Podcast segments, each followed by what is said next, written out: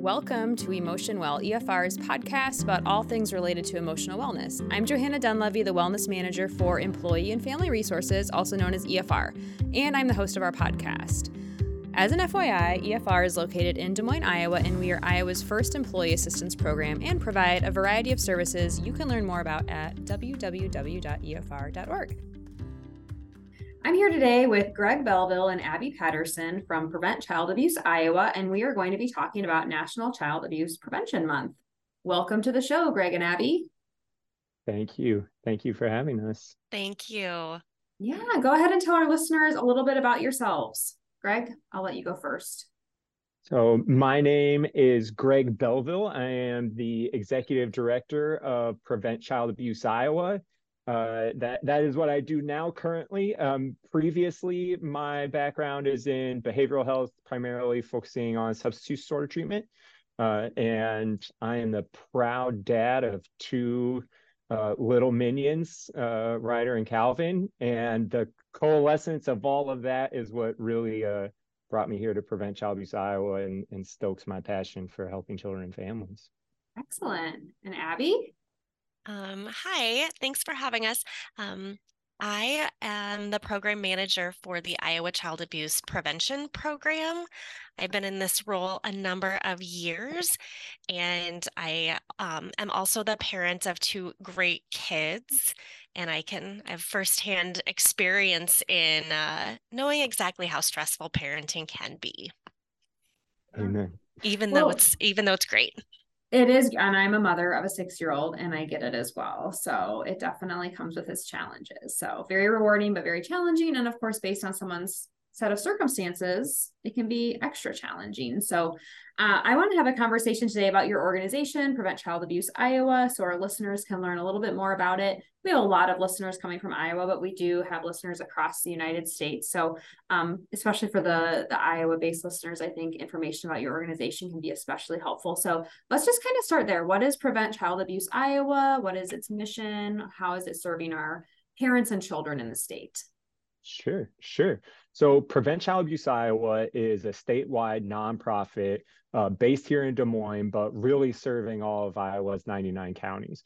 We are part of the Prevent Child Abuse America chapter network, right? So we do we are part of that that affiliate group. Um, and, and partner with with other states through that and shared learning opportunities standards things like that our mission is to empower community uh, prevention efforts to provide safe and happy childhoods uh, through collaboration with diverse partners leading to a better future for Iowa. And that is a mouthful, but that is very intentional, right? Uh, we really exist to support those communities around the state and those efforts around the state that are working directly with families uh, to create those conditions and to provide those services resources to create those conditions for happy, healthy childhoods, right? And we know that we get that through strong, well supported families.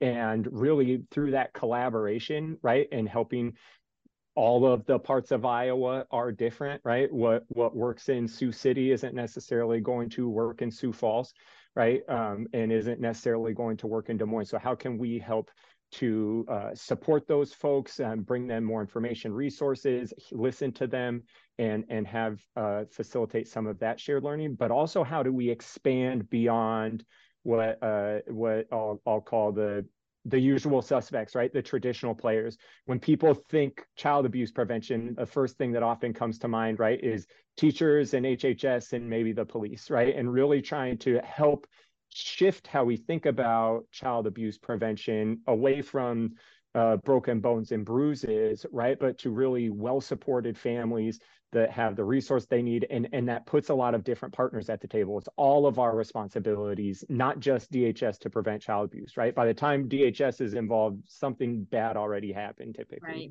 right but it's it's how do our communities come together to support one another to build those protective capacities as you said before right? There's there's different circumstances for people. Parenting's hard enough as it is um, and we know that you know supporting happy healthy childhoods that's that's the future. As cliche as it sounds to say it it's the truth right? That's that's our next generation of adults and parents and leaders absolutely. really making sure that they have the best chance of success that they can. So we do that through uh, through uh, awareness, assistance, and advocacy. We provide training and technical assistance. We do community messaging and education, and and we advocate at the state, local, and national level for family-friendly policies. So let's kind of step back to what child abuse is by definition. I think a lot of us think of it as, like you said, the bruises, the broken bones, but it's obviously so much more than that. We recently did a podcast about emotional abuse. And you know a lot of times when uh, an individual identifies themselves as being in an abusive relationship but saying nothing further than that i think most people assume that it must be physically abusive right? But we know that abuse can be physical sexual uh, mental emotional verbal. So can you give our listeners just a general overview of what child abuse is by definition uh, and maybe some examples of it Yep, there's a number of categories in Iowa that are considered child abuse. Over half of the cases across the state are considered that neglect or denial of critical care. Of the remaining, of, of the next third are substance use related. And then um, about 15%, the remainder um, are related to sexual abuse, sex trafficking, uh, mental injury, uh, which gets into that emotional abuse, and physical injury. Mm-hmm. So, when you mention that about half are neglect, does that mean that the child's needs are not being met? Are they being left home alone? Are they being emotionally neglected? How is that defined?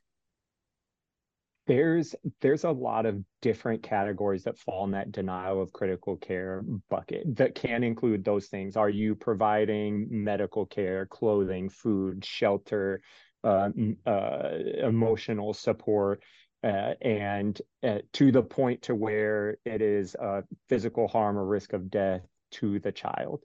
And one of the difficulties that our state and nationally that people are facing is that becomes so entangled with other conditions like mm-hmm. poverty for the family, mm-hmm. stable housing, food insecurity, uh, childcare, right? And one of the things that Iowa is is trying to do right now, and, and I commend their efforts on this, is really looking at is the family doing this intentionally with the the ability to not debt so am i am i purposefully denying my child access to food that is in my house versus i just can't afford to buy right. good food right? And that's that's a long battle that we are in the process of right now trying to figure out right? Because naturally you show up to a house and there's a child who is hungry and starving the family came from and you want our first inclination i want to help this child i need to protect this child right? Uh, and and really trying to untangle how do I support that family to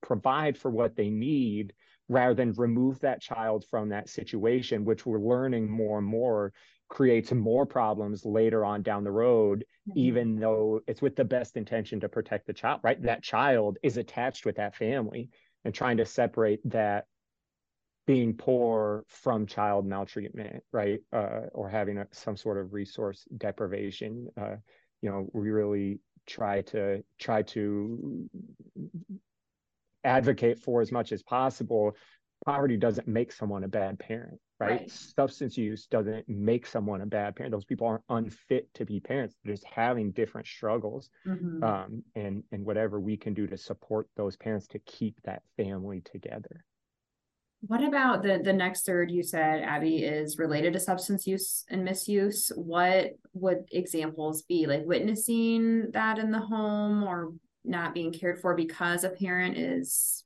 you know, not able to due to their addictions? So there could be um use of substances in the presence of a child. So um, you know, using drugs or alcohol um, in a way that's dangerous to the child, um, illegal drugs that you know the child could see, smell, hear that it's going on. It could also be um, substance use during pregnancy, where the child is born with the substances in their system or um, substances in their system due to accidental ingestion, those kinds okay. of things. With regard to uh, babies being born with substances in their system, is that how is that screened for? Is that something like, I mean, I had a daughter six years ago. I don't remember, like, do they do they screen every child for that or is it kind of on a case by case only if they suspect that there could be an issue with that it it varies from hospital system to hospital okay. system. Sometimes there's universal screening, and sometimes it's only um, screening is only happening if there's a suspicion. Okay. Okay. Uh, and then the I know I know when oh. oh go ahead, Greg. I was gonna say I know when we had our both of our children, my wife was uh, drug tested every every prenatal visit. Okay. Yeah, and I guess that's one of those things that you might not even know is going. You know, you're you know submitting a urine sample for a lot of reasons. Sometimes when you're pregnant, so sometimes um, you may not even know that that screening is taking place. Uh, what about the the sexual abuse and the sex trafficking? I know that's been a really um, big topic in our state and nationwide. And, you know, I think about whenever I use a public restroom at a gas station or at a rest stop, um, you know, there's always a sign on the back of the door about um, a lot of times it's about sex trafficking, but sometimes it's about just domestic violence in general. But um, what are we seeing in terms of trends for that type of child abuse in Iowa? So trafficking situations are are definitely um, awareness of trafficking is becoming more prevalent, and so um, it's it is more likely to be recognized and reported the majority of um, individuals that are experiencing sex trafficking aren't necessarily being moved you know from city to city or state to t- state a lot of times that is ha- it's called trafficking in place so that's that's happening in their home and a lot of times it is somebody known to the family or or from within the family um, that is a very trafficking is a low a very low percentage of the sex sex abuse related cases. Um, the other thing we know about sexual abuse, um, we do know it's not always you know reported, and and these aren't there's the maybe the myth that this is happening um, you know the stranger in the white van kind of thing yeah. and and what we know is over 90% of children that are sexually abused um, the perpetrator is somebody known and trusted to the family, 30 to 40% um, being family members, um, as well as a, a high proportion being um, maybe older children or other children living in the home. Yeah, I think that's important to note just because there is so much attention on the human human trafficking aspect, but like you said, it while it's a very serious issue, it makes up a much smaller percentage of sexual abuse than um, you know, the abuse could be taking place within a home, within a family, with those trusted individuals. Um, let's talk a little bit about domestic violence. So I feel like when people hear the term domestic violence, they think intimate partner violence, you know, violence between you know two adults but if um if there's a family dynamic where one parent is abusing the other um, is that considered a form of child abuse if the child is witnessing um a parent abusing another parent, or maybe it's not even um, a parent to parent. It could be, you know, um, their father is abusing his his wife or girlfriend that happens not to be the mother of of the children. But do you understand what I'm saying? Like, is domestic violence is child abuse a form of domestic violence?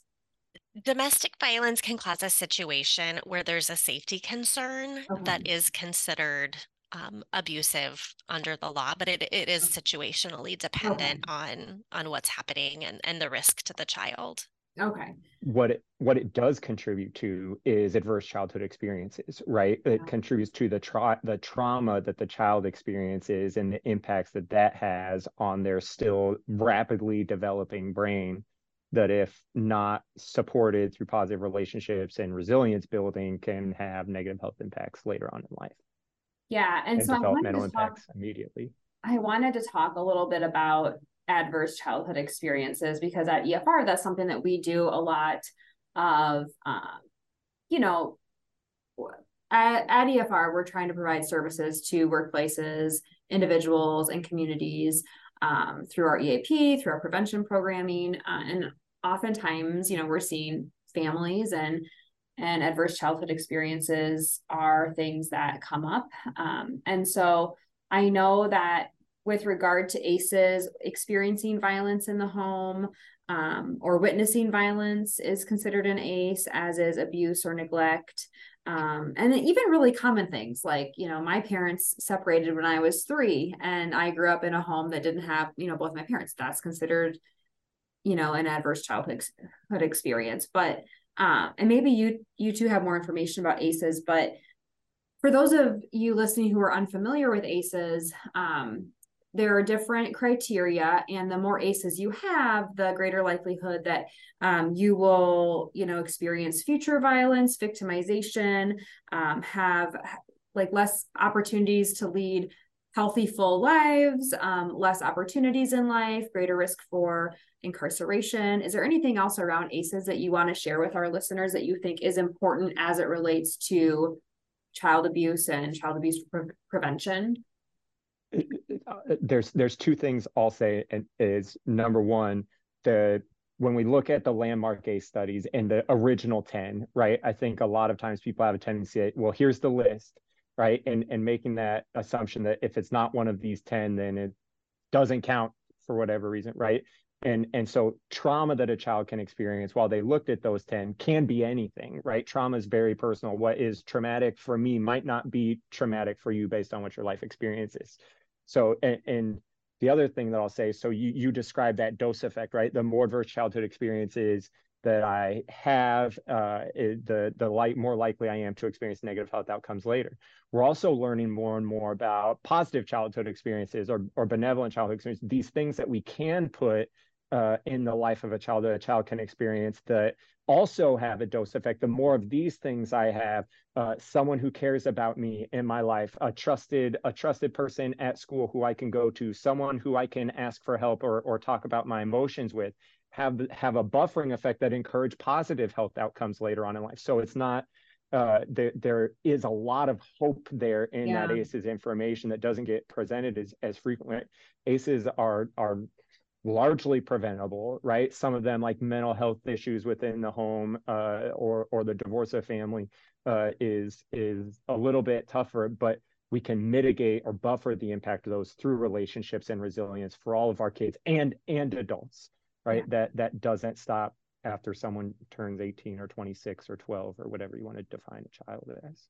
Yeah, I love that because when you look at the list of ACEs, you know, sometimes it can feel really daunting. Like, oh my gosh, like you know the cards are just against me right? But like you said there are also very positive childhood experiences that you can have that can help mitigate some of those.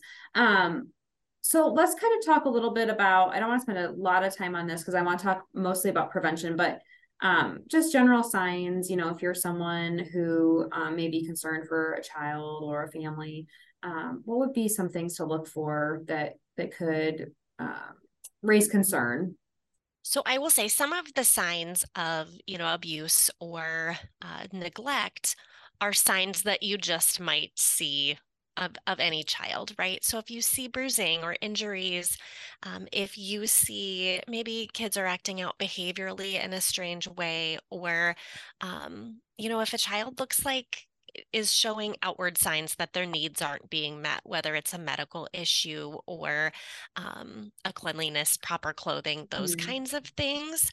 Um, so so we see those physical and behavioral signs often there aren't a lot of outward signs um, you know that a that a child is experiencing uh, abuse it sometimes there's just those concerns, right? Something feels off. Um, sometimes parents come to the attention of of child welfare or law enforcement um, due to due to substance use. Um, but some of the things, you know, if a child is acting out, it could be a sign, but it, it it's not necessarily. So I, I, would encourage people if they have a concern to to try to get a little bit more information. Um, but sometimes children that are um, overly trying to you know please adults um, if children if children are acting out sexually um, in a way that's really beyond what's age appropriate or developmentally appropriate um, those can be some signs kids are tricky right? Like this is a question we we get asked a lot and it's and it's hard to tell there's not and that's what makes this hard especially when you consider child sexual abuse right? It's way easier to see a broken bone or a bruise on a kid and like abby said like if you look at my kids right now like they wrestle right by the fireplace uh-huh. whatever they have a new bruise all the time right?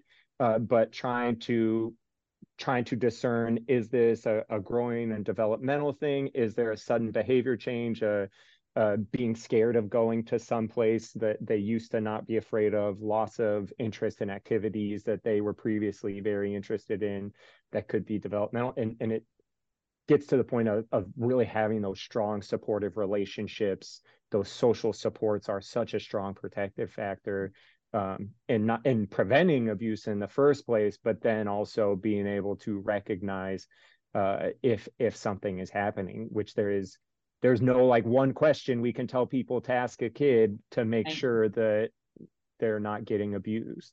Right. Is it common for in a family where there are multiple children, like is it common for there to be maybe only one child who's being abused? Or if if abuse is taking place, is it usually happening with all of the kids like i would assume if it's if it falls into the neglect category that's probably going to be across maybe all siblings in a family but it it can be both right? It, it could be all children or it could be that one child one child in the family is particularly targeted. Okay. I mean really every case is is different. Yeah. Um are most children being abused by their primary caregivers or does this sometimes extend into like a babysitter that comes over and is taking care of the child might be the one abusing whether it's sexual abuse or physical abuse? I mean do, are there statistics on you know is it mostly a, a parent or primary caregiver that's perpetrating this or is it oftentimes another trusted adult in the child's life I I would say, um, without having the, those statistics right at my fingertips, it is both. Um, uh, you know, a good portion of sexual abuse would be, um, you know, a parent, a close family member, um, a step parent. Those um, those roles but also what we know over 90% of sexual abuse is is somebody that's either in the family or close to the family yeah it's someone who has more often than not someone who has access and a relationship with the kid, right? This it's the the stranger danger thing is a myth. Right. Like it's not like Abby said before, it's not someone's going to come scoop up your kid from the grocery store and abuse them mm-hmm. typically. And as we talked about before, sex trafficking, these things that are happening within the home often contribute to vulnerabilities that can turn into vulnerabilities for sex trafficking or yeah. things like that later on as kids are looking for different relationships or or whatever support in other places outside the home where those things are happening. Yeah as a mother of a six year old daughter i've you know i've talked to her about you know strangers and you know we don't um, you know the whole like we don't accept candy from strangers if they say that they want you to come play with you know their new puppy. You know i've gone through all of those like very common scenarios but I've also tried to tell her, you know, like when we're at, you know, so and so's house, like when you use the bathroom, it needs to be private, or when you need to change into your swimsuit, you're old enough that you don't need help doing that. And if someone wants to help you and you're uncomfortable, you need to tell them that and you need to tell me. And so, what are some of the preventative things, or what are some of the things that we can talk to our kids about um, and I understand it's all age appropriate, right? Like you're going to talk to yeah. a three year old differently than you'll talk to a 13 year old. But what are some of the things that we can do to help prevent child abuse and also teach kids about body boundaries um, and just, you know, when to speak up to a trusted adult when they feel something is off? And, and there's things you can do at different levels. And abby jump jump in and at any time and interrupt me please. Like one of the things i i two my boys are young right? They're four and seven. And one of the things that we've really tried to do is help them understand uh, consent age appropriately right? I grew up in a family where you just gave hugs. And giving hugs like wasn't really an option. Like when grandma was there you gave grandma a hug right? And what that's teaching people is they're the adult right? And you do what they say whether you want to or not. So trying to work with my kids and with my family to let my parents know right? They're they have their grandbabies now that they love it's like hey if if calvin doesn't want to give you a hug we just need to respect that decision. If for whatever reason i don't want him to think if an adult tells him he has to do something that he has to do that right? It doesn't right. mean he doesn't love you or whatever right but it, it, helping him to understand he has the ability to say no. Helping kids to understand what what those trusts what are secrets you can have right? Uh in in my house like there's no secrets from mom and dad and mom and dad are going to tell each other things. If another adult asks you to keep a secret like that that doesn't count right? You yeah. you need to let mom and dad know that. Uh, and and talking about what that means and how you navigate relationships like that uh, a thing that abby abby taught me very early on that has definitely impacted my parenting as well as we talk about so much safety stuff with our kids wear your bike helmet look both ways before you cross the street right? These put your seatbelt on, but there are some issues that are taboo or more difficult or embarrassing to talk about, right? Like uh, like body parts or or changing in front of people or whatever appropriate touch the because it's taboo for us we're teaching our kids and when they recognize that right kids are sponges right? They see everything. If it's uncomfortable for us to talk about they pick up on that oh that's a thing i need to be uncomfortable to talk about. But if we treat it like wearing the helmet looking both ways now that's a thing that improves that open line of communication between children and families that can help be preventative at that uh, that parent child caregiver child relational level. Yeah i love what, what I missing? I love the not having secrets. That's something that I also, uh, you know, say in my home with my daughter. And we were uh, with some of my family members, some of my extended family members, and one of my nephews said to my daughter, "Can I tell you a secret?" And I said, "Oh, actually, we don't have secrets." You know, I mean, I, I just I felt like I had to kind of insert myself there because, you know, not that whatever my nephew was going to tell her was inappropriate, but you know, it's just so common for people to use that word secret, but you know that is a really important kind of boundary to have with your kids is that we don't have secrets. You can tell us anything. We're not going to be upset with you. Um, but also when other people tell you that they have a secret we don't have secrets. So i love that example greg. I think you brought up a great point that just having that open dialogue you can talk about anything um, so conveying you know we have proper names of body parts and we can talk about our private parts. We we keep them covered because they're special but we can still talk about them. And not just that but but any topics having that um, ongoing good relationship where you're having open communication with your kids is key. Yeah, isn't there research that shows place. that uh, when you use proper anatomical term terms for private parts, um, children feel more empowered and I don't know if it's that they're less likely to be sexually abused, but I feel like I encountered some information once where it was like when you use, you know, the the terms assigned to the anatomy that are proper versus kind of nicknames, it it does make a difference. And I don't know what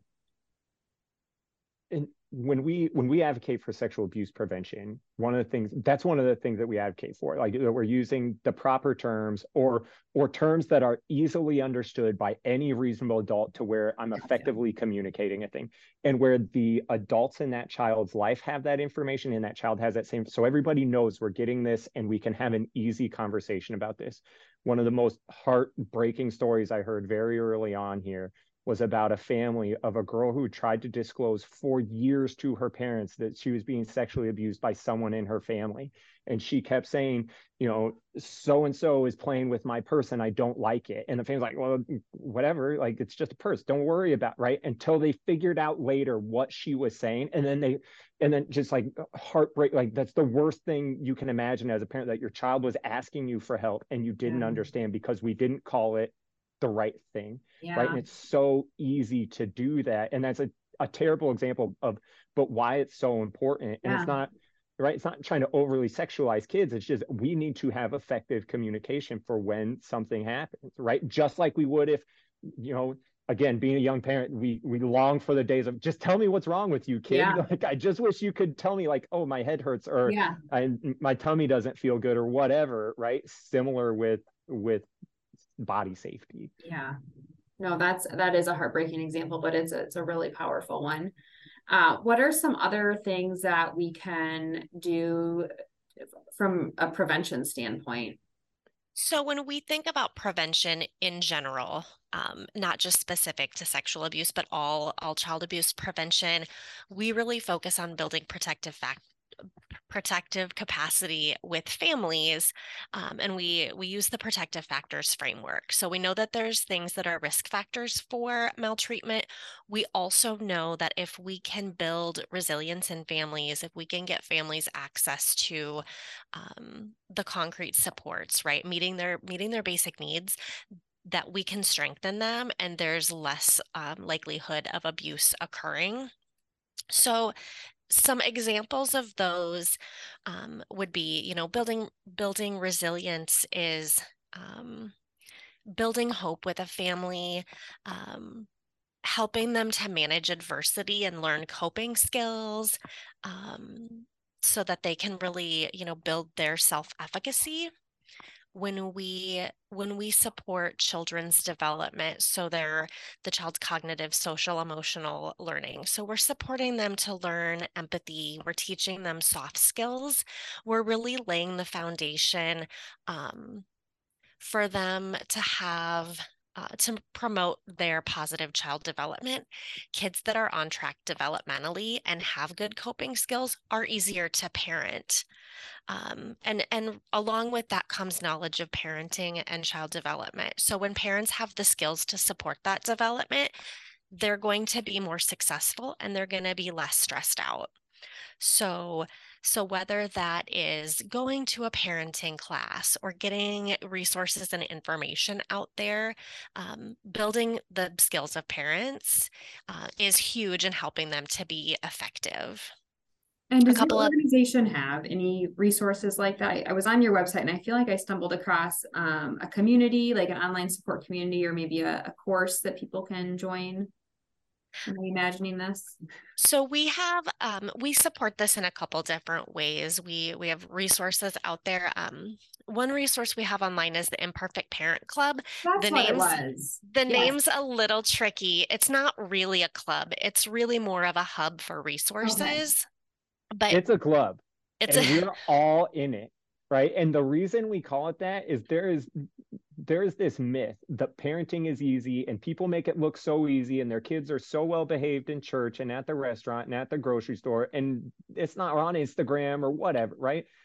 It's hard to be a parent yeah. and it's hard to ask for help, right? And the a thing that we can do to help build prevention efforts is to recognize it's hard to be a parent and be more supportive and, and patient with people right uh, and and uh, again an example from my life. I, I go to a church that is very supportive of kids and young families right? And when we we had uh, our pastor there you know our kid was crying and we were like oh we're stressing out. Obviously we hadn't slept in days and we were getting ready to take him out of church. They're like no no no no. Your baby's doing what it's supposed to do. Babies cry like, don't leave, please. Like, it's, and we're like, oh my gosh, thank you so much. Like, we feel like such jerks because our baby's being disrupted, right?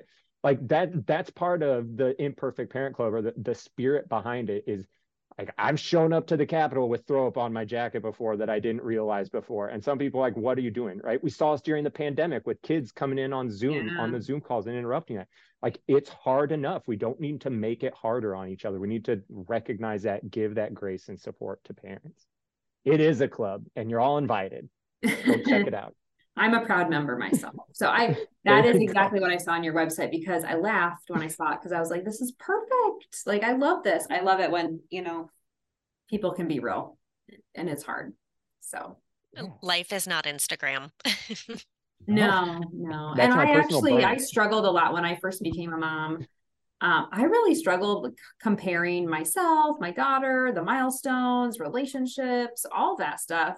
And it was really through that filter that people put on everything, and myself included. You know, I mean, I can say like, all oh, these people are just posting the the best parts of their life. Well, if I were to go back and look at what I was posting during that period, it's it's kind of comical because my daughter had colic, and I was always posting like the cutest pictures of her, you know, the cutest outfits, not like the insanity that was actually happening. right. So right. Kids are the um, best worst. Yeah. Yeah. I wish we could all be a little more real on social media. I, I think just highlighting those norms that we have um, you know that it does take a village parenting is hard um, really building that is is key not just in terms of building individual protective factors but to build kind of that community level yeah. how do people feel about parenting what are the expectations um, level setting on that a little bit absolutely. And as a parent it's just hard as a human to ask for help. You know people right. don't want to ask for help but um, especially you know as a parent it's you know asking for help knowing when it's time for you to take care of yourself so that you can better take care of your your family i think is is such a hard but important step to take. Uh, and i know that i've i've been fortunate to have people in my life who've said hey do you want to go for a walk and it's like oh my gosh that would actually make a huge difference in my life right now if i could just go for a 30 minute walk by myself. So um, yeah i think leaning on your community and knowing that we're all imperfect and we're all in this together is really important. Um, what just quickly, if if you know someone suspects that a child is being abused or neglected, what are the the best steps to take? So if if you think someone's being abused, you can always call HHS and uh, report that to them and they can do an assessment and take it from there. One of the more more preventatively if you have concerns about your neighbors or or child is is having those relationships to understand what's going on there right? There's there's not a good substitute for that right? If you think there's imminent danger like this is happening right now then call the police right like someone is being hurt right now do that if you think that somebody uh, doesn't have their needs met, it being met, and there's abuse happening, it's not imminent danger, you can call HHS.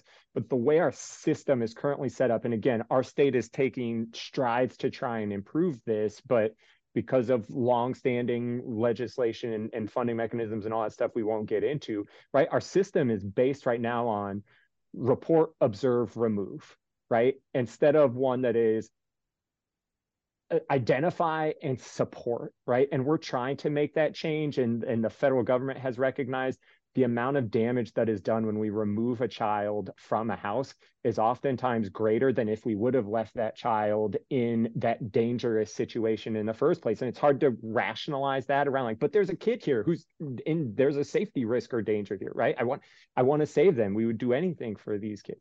But there there's no substitute for those those social connections as a protective factor that concrete community supports as a protective factor where we can say you know before we ever get to the point where that call has to be made we see people struggling with different things and to add to those stressors right when we talk about there's no amount of programming we can do that's going to help a family that is housing insecure and food insecure and all stuff like yeah yeah we know you can't feed yourselves or or you can't pay your rent but like just learn some better resilience skills then like it's like asking a hungry kid to show up at school and know their algebra tables or whatever yeah. right it's so hard to do all of that yeah. stuff when I don't have those basic things met. So that's where our communities and where we say like it's really all of our responsibilities, whether we're the big employer in town or or the city council or whatever. How are we creating spaces and places where families have the conditions they need to thrive?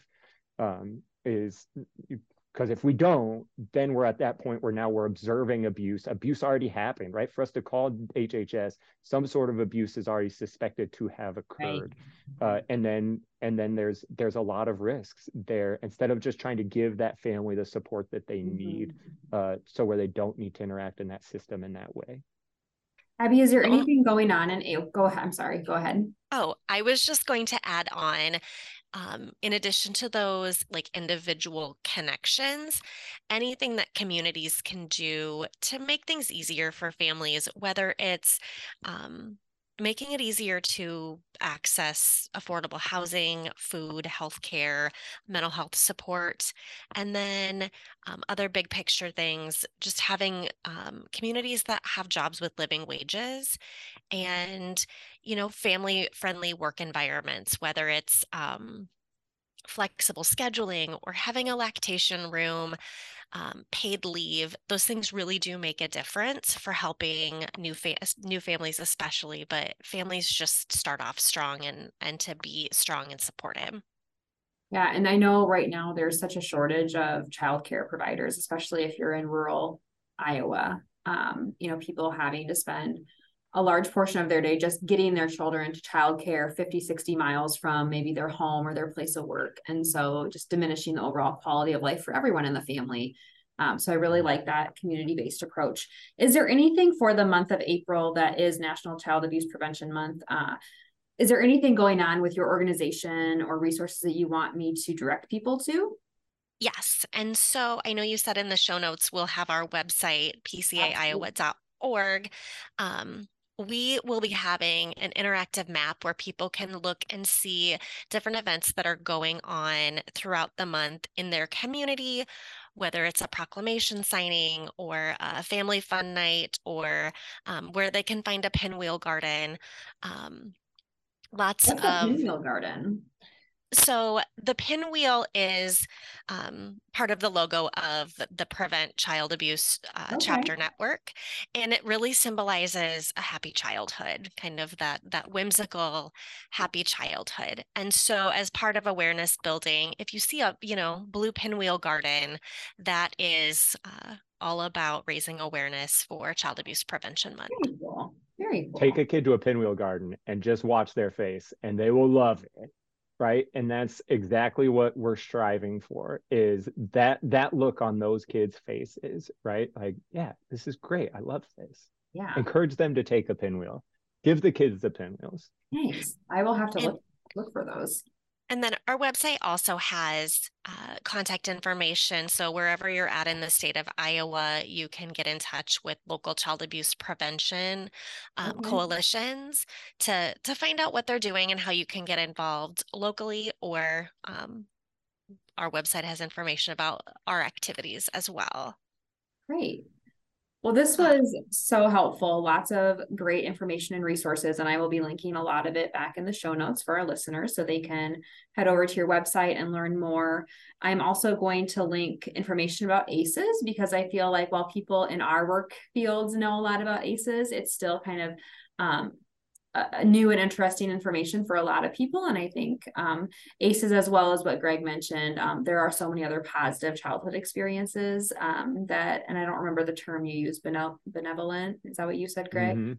Um, Mhm. childhood experiences that we can also focus on.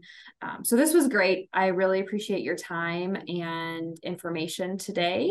Uh, and for those listening who have EFR's EAP benefits, don't forget that you and anyone in your immediate household have access to our employee assistance program. You can call 800 327 4692 to coordinate counseling sessions or find the support and resources you need. Thanks, Greg. Thanks, Abby. Thank you. Thank you. Thanks for listening to Emotion Well. Please subscribe to us and don't forget to rate us. We can be found on Apple Podcasts, Google Podcasts, and Spotify. Emotion Well is hosted by Johanna Dunleavy and produced by Emily Wancom.